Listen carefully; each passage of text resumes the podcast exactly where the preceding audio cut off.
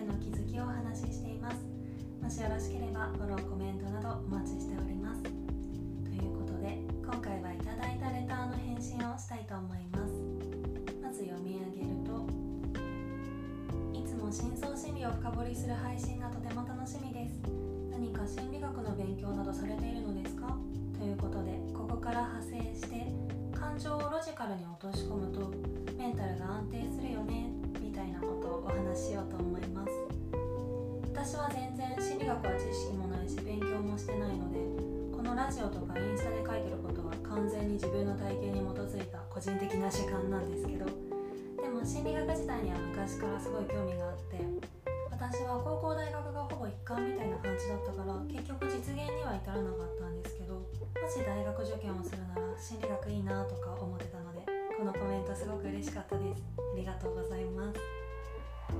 じゃあどうしてただの素人なのにやたら感情についてとかを深掘りして考えるのかっていう話なんですけど、その理由はなんかロジカルに落とし込むとそれがメンタルのよりどころになるというか、そういう感覚が心地いいからっていう感じかなって思ってます。例えばなんか私、定期的に得体の知れない絶望感に襲われることがあるんですけど、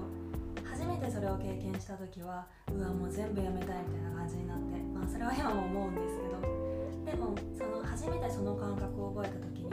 その時どんな風にしたら心が回復したかとか、どんな風に心が動いていったかとか、そういうことのログを取っておくと結構それって2回目以降も有効だったりするんですよね。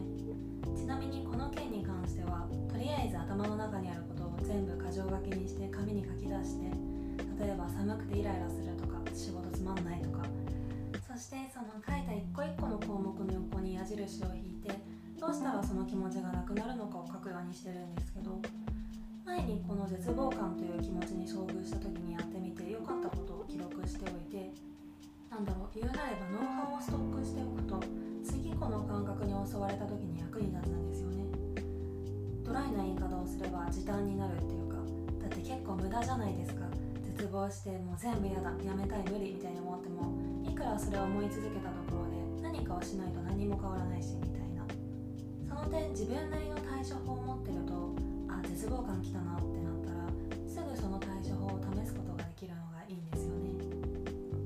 そんな感じで、絶望感に限らず自分なりの対処法、あるいは思考法みたいな、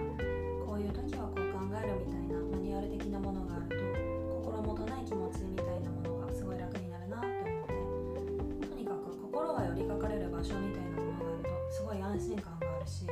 日常生活自体も安定するっていうか、そんな感覚があります。心理学は高校生の頃一瞬心理学科いいなとか思って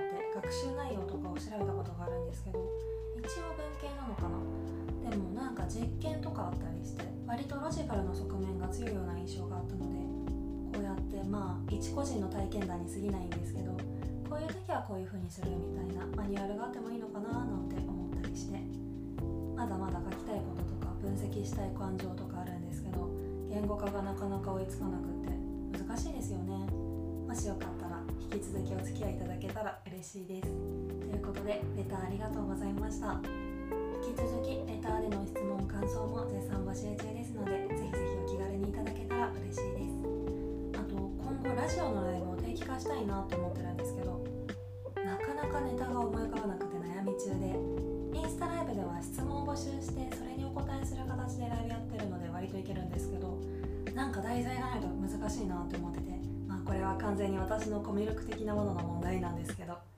これまでにいただいてるレターはとりあえずこうやって収録でお返ししようと思うんですけど、もしこれライブで答えてくれてもいいよっていう質問とか悩みとかもしあったら、ライブ OK ですみたいな感じで一言添えてレターをいただけたらとってもありがたいです。ぜひよろしくお願いします。